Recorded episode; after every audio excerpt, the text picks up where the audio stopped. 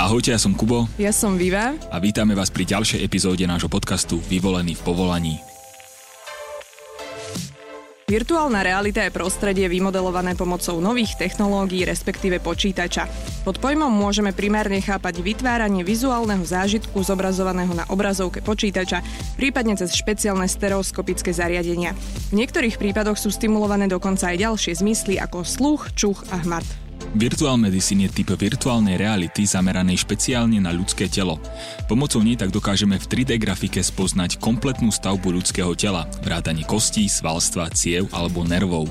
No a viac o téme virtuálnej medicíny nám porozpráva náš dnešný host, slovenský lekár a predovšetkým jeden zo zakladajúcich členov týmu tvorcov vôbec prvej verzie produktu Human Anatomy, Tomáš Brngal. Tomáš, ahoj. Čaute, čaute, Ahoj. zdravím všetkých poslucháčov, ďakujem za pozvanie. Tak začneme hneď z hurta. Vlastne vyštudoval si medicínu. Ako sa študent medicíny dostane k myšlienke preniesť anatomický atlas do virtuálneho prostredia? Veľmi jednoducho rieši svoj problém. Vieš, akože ťažko sa to vždycky vysvetľuje ľuďom, čo neštudovali medicínu alebo nemali niekoho minimálne doma, brata, sestru, alebo ja neviem, hoci koho, že by videli, koľko ten človek trávi za tými knihami naozaj. A a tá anatómia, to je taká prvá fakt, ja to považujem za prvú takú naozajstnú skúšku na lekárskej fakulte, lebo to ťa úplne akože vyžmýka, že Spravil si ju na prvý krát? na prvý, na prvý, hej, hej. Dobre. Akože učil som sa poctivo fakt extrémne. A Potom už nie, hej. aj potom. A to, práve, že to ťa na, ako keby ťa to nakopne do toho, lebo nikdy som si tak nevedel predstaviť, že, že tancoval som e, v Lučinci, som tam bol mladší a starší kamoši už chodili na medicínu. Vieš, ja som videl, aké ako tie bychle tam nosia aj na tréningy a učia sa z toho aj po výjazdoch a tak. A vždycky som si tak hovoril, že kokos, že jak sa toto budem učiť, že proste, že Chápe, že porovnal som si to so, s tou svojou gymnaziálnou literatúrou a No počkaj, ty si už od akého veku vedel, že asi medicína bude tvoja cesta? No už od strednej školy. Fakt? no jasné. Čo si úplne, akože ja už som sa pripravoval v podstate dva roky pred príjimačkami som sa začal pripravovať už na príjimačky. Čiže ja som sa rozhodol podľa mňa v takej kvinte asi. Kvinte som sa rozhodol. Máte to v rodine? Detko bol lekár, hej, hej, aj krsna. Aký mal vlastne tento tvoj projekt vývoj? Aké boli začiatky? Lebo asi ti niekto musel pomáhať aj s nejakým technickým zabezpečením, alebo Jasné, jasné. Akože my sme to založili dvaja Mhm. a, s Milošom Svrčkom. O, on bol vlastne študent informatiky a, a stretli sme sa tak, že a, s mojou bývalou priateľkou Sončou a, sme išli na jeden taký experimentálny výskum, čo jeden náš spoločný kamoš Kuboremia robil vtedy na Filozofickej fakulte pomocou virtuálnej reality. A tam som sa vlastne príklad zoznámil s touto technológiou a, a Miloš práve pre ňo jemu pomáhal vlastne s tvorbou a, tých materiálov pre ten výskum. A, a čo sa tam vtedy premietalo na tej virtuálnej realite? Vieš čo, Kubo nám ukazoval uh, roller coastery, ale také akože základné vr veci a potom uh, robili aj Miloš, uh, si to vlastne robil ako bakalárku a Kubo to nejakým spôsobom potom tiež uh, využil, že uh, namodeloval také prostredie, kvázi, potom to urobili asi o dva roky Japonci, sme to na Facebooku videli a úplne, že strašný hype okolo toho, a, ale samozrejme, že už to urobili tak akože vyspelejšie, ale, ale tá idea vtedy bola tiež veľmi, veľmi dobrá. A namodelovali také, také prostredie akože s výškou, kde ťa vyviezol výťah a ty sa mal prejsť po takej latke. Tá latka reálne bola akože v miestnosti, ako objekt a, a ty si akože si dal VR a mal si pocit, že teraz pod tebou je 50 metrová priepasť. Vieš, a merali fyziologické funkcie proste typu, že mm-hmm. ako sa im zvýši tep, aké to má nejaké stres, stresové efekty na nich. A, a samozrejme, že ty keď si akože z tej latky zišiel, tak reálne si nepadol, ale vo vr si padal, vieš, a proste akože halus, no, takže... Takže tak... vie vlastne tá reál, virtuálna realita navodiť skutočne až takéto nejaké fyzionomické stavy Jasné, v no tom ľudskom jasné. tele. Ty si musíš uvedomiť, že očami vnímame viac ako 90% informácií a ty ako náhle oklameš oči, oklameš mozog. Čiže ty normálne aj, aj ne, skúšal si niekedy vr Neskúšal som práve, že... No, tak musíš Ešte vyskúšať. som neskúšal. No mal si priniesť niečo. Vidíš to aj. Mal si priniesť, by sme si to tu poskúšali. No ale počúvaj, hlavne keď si vyskúšaš taký, že ten roller coaster, hej? Takže Aha. normálne, že my sme sledovali aj ľudí, jak na to reagujú a, a u nich to má taký ten efekt, že ide to hore, vieš, a teraz akože vieš, zhupne sa to a normálne máš ten pocit, jak vieš, keď prejdeš cez nejaký uh, hrbol, mm-hmm. proste taký veľký, vieš, na oči, alebo reálne, keď si na rollercoaster, vieš, precítiš to, proste ľudia sa normálne chytili stoličky, alebo takéto mm-hmm. proste efekty to má uh, na nich, čiže ty tam normálne cítiš ako keby tú dynamiku toho pohybu, pff, to má, neviem, akože fakt sa čo, ťažko uh, prirovnáva, je to ako keď niekomu hovoríš, keď vyskočíš uh, z lietadla s padákom, že wow, tak som letel a také to bolo, vieš. Proste dokým si to nevyskúšaš, tak to nikdy naplno nepochopíš. Je to, je to vec experience. Mm-hmm. Takže vlastne mm, to ťa inšpirovalo nejakým spôsobom.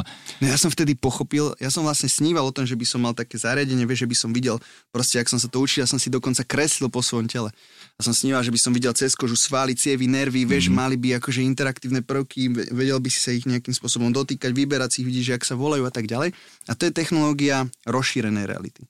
To, o čom som sníval. Mm-hmm. To už teraz s tým robíme s HoloLensami a tak experimente. Dokonca už sa nám podarilo urobiť um, prv, prvé také demo toho, že naozaj sa kúkaš na svoju ruku a cez svoju kožu vidíš svalice, nervy a tak ďalej. Proste to, čo som sníval.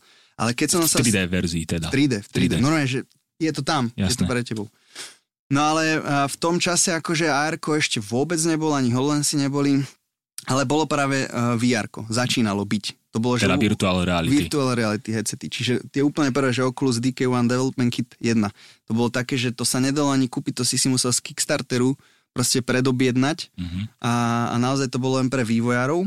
No ale ako náhle som si to dal vtedy uh, na seba a aj ten rollercoaster som zažil a všetky tieto veci, tak normálne ja som si okamžite uvedomil, že táto technológia je to, čo mi podarí ako keby zvizualizovať uh, tie buchle veľké. Áno, presne tak. Ešte pred tým AR-kom, hej? Mm-hmm. A my sme s Osančou normálne, že išli uh, potom z filozofickej fakulty, tam Geurovi sme sa tam prechádzali a ja som kúkal na ľudí, že kokos, že oni vôbec ešte nevedia, že čo ich čaká.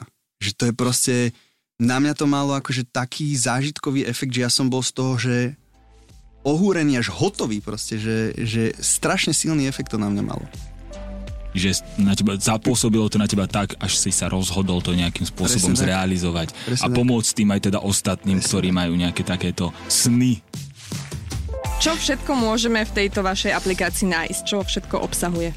Je tam kompletne celé ľudské telo, od kosti až po kožu, máme tam viac ako 8000 anatomických štruktúr, čiže to je extrémne detailné. Ty si to tam nahadzoval? Teda ten váš Spolu tým? s kolegami, jasné. jasné. Sám by som to neurobil, je to akože kvantum práce, čo robíme 5 rokov a je to naozaj akože taká brutalita, že minule sme to dali na oči dekanovi druhej lekárskej fakulty Karlovej univerzity, neurolog. A je tam takú špeciálnu funkciu, že sa môžeš ako keby viac ako 40 násobne zmenšiť a môžeš lietať po tele. Vletel do mozgu a on bol hotový. On že 20 minút tam lietal, on hovoril, že ešte nikdy to nevidel z takých uhlov. To proste, vieš, musíš si uvedomiť, že anatómia je akoby morfologická veda, kde sa učíš o ľudskom tele ale je to veda o 3D objekte, lebo ľudské telo je 3D objekt. Ale ty sa to po väčšine učíš teda z 2D knížiek, klasicky, plus pitva, hej? A pitva to je ako keby tam je ten 3D presah.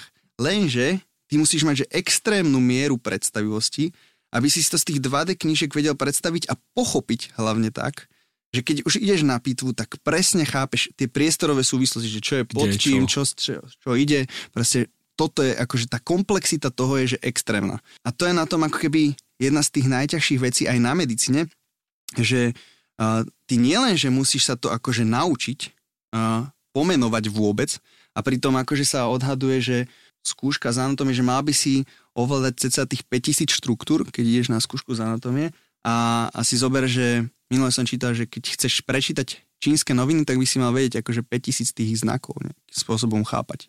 Čiže to je akože jazyk, samostatný kvázi, hej.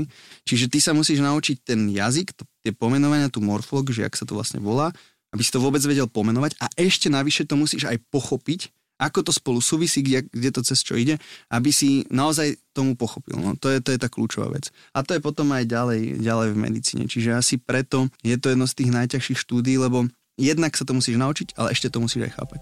Kdežto napríklad pri, keď sa bavíme aj s chalmi, s programátormi, tak oni hovoria, že čo, že proste, že my tu pochopíme nejaké vzorce a vieme to aplikovať.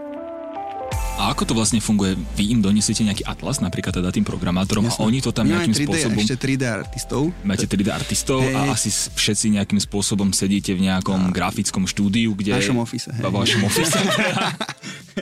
a tak to už ste veľmi rozbehnutí, už máte vlastný office, všetko. tým a nejakým spôsobom spoločne to tam... Tak nahadzujete.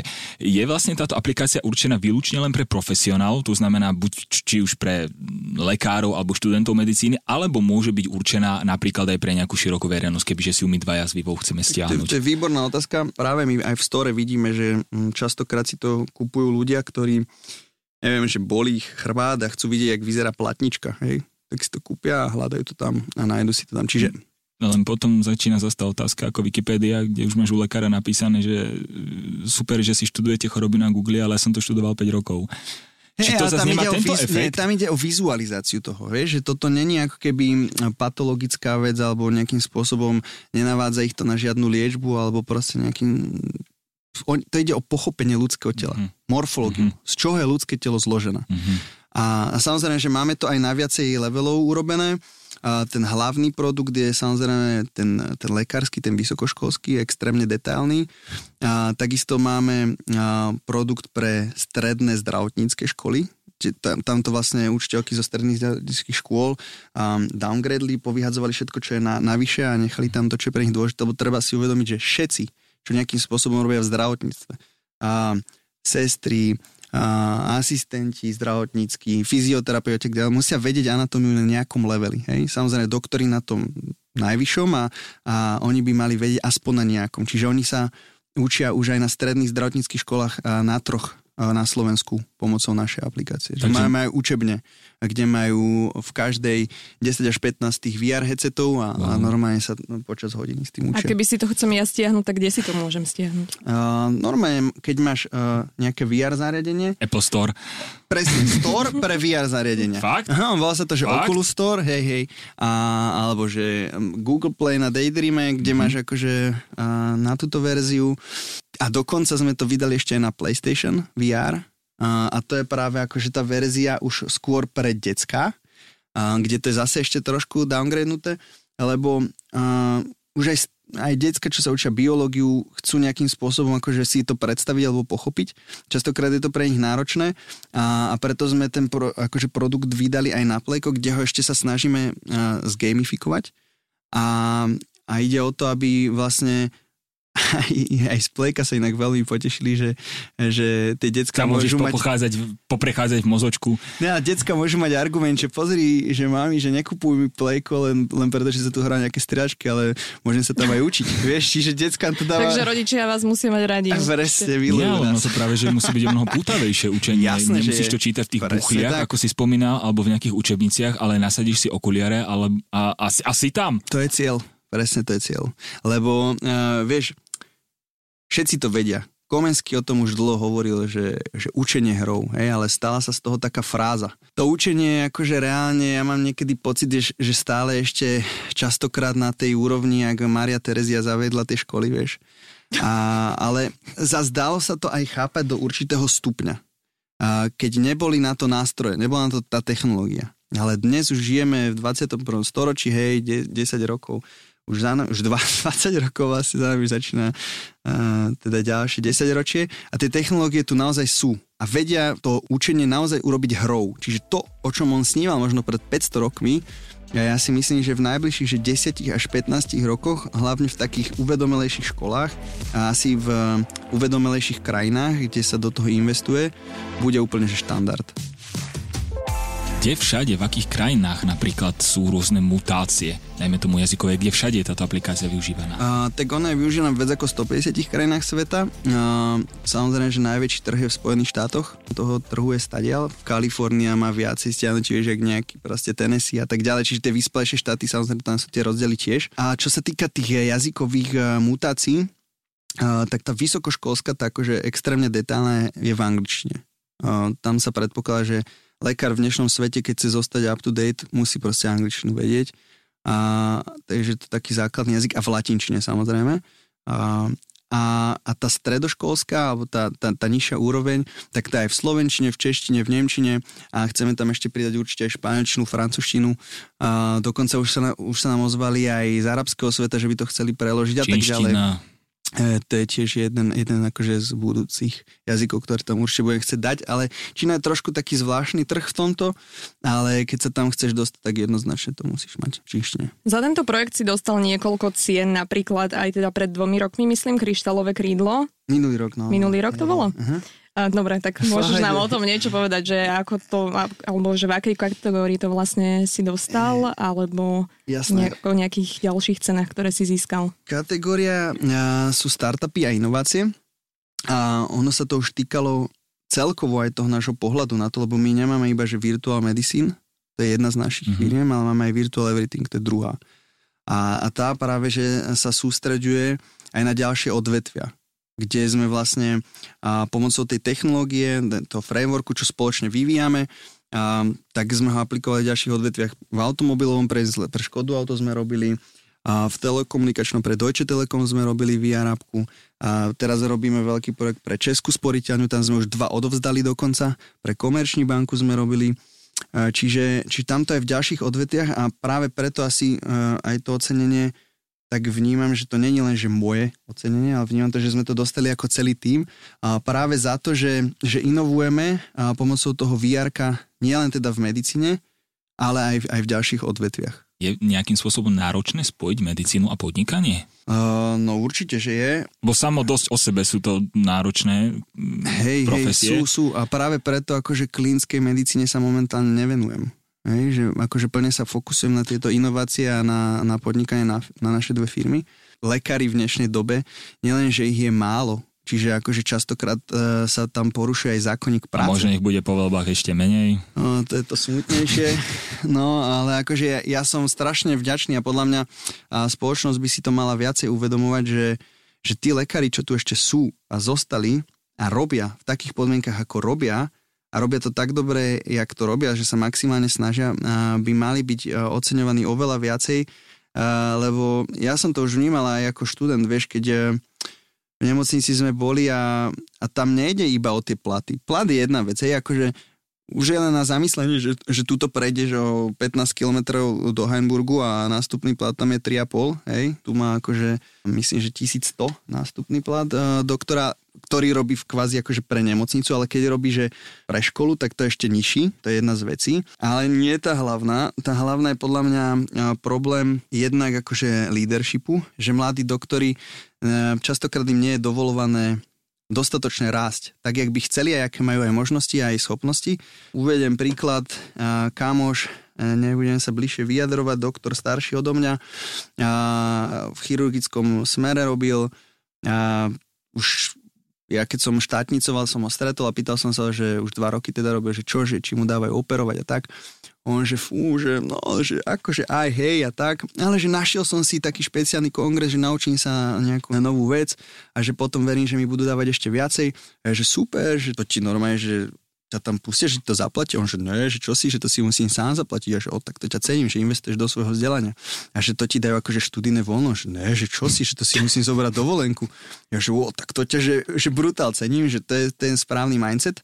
A potom som ho stretol asi o 3 mesiace a pýtam sa, že čo, že jak bolo na tom kongrese, že kámo, že neuverí, že proste šéf ma tam nepustil, že 3 dní predtým mi povedal, že mi nedá dovolenku, že kašlem na to, že idem do Nemecka, že začal som sa učiť Nemčinu. Čiže tým som chcel dokresliť ten problém, že tam ide o ten leadership a samozrejme česť všetkým eh, tým uh, profesorom alebo tým primárom, ktorí naopak vedú tých uh, mladých doktorov správne a motivujú ich. Sú takí na Slovensku, treba aj chváliť. Dobre, vždycky treba chváliť, ale myslím si, že treba poukázať aj, aj na to zlé a čo je teda problém. A ďalšia vec je to pracovné prostredie, akože vieš, ty keď si uvedomíš, že bežný človek má 24-hodinový deň, ale pri akože optimálnom nastavení z neho vníma iba 16 hodín, hej, lebo zvyšok spí. 8 z tých 16 strávi v práci, čiže polovičku u lekárov viacej, hej, lebo tam sa jednak nedodržuje ten zákonník a takisto majú služby, bla bla bla a tak ďalej. No a teraz si povieš, že polovicu života stráviš v práci, kde je nevyhovujúce prostredie, zanedbané, choď niekedy sa pozrieť na Mickevičovu.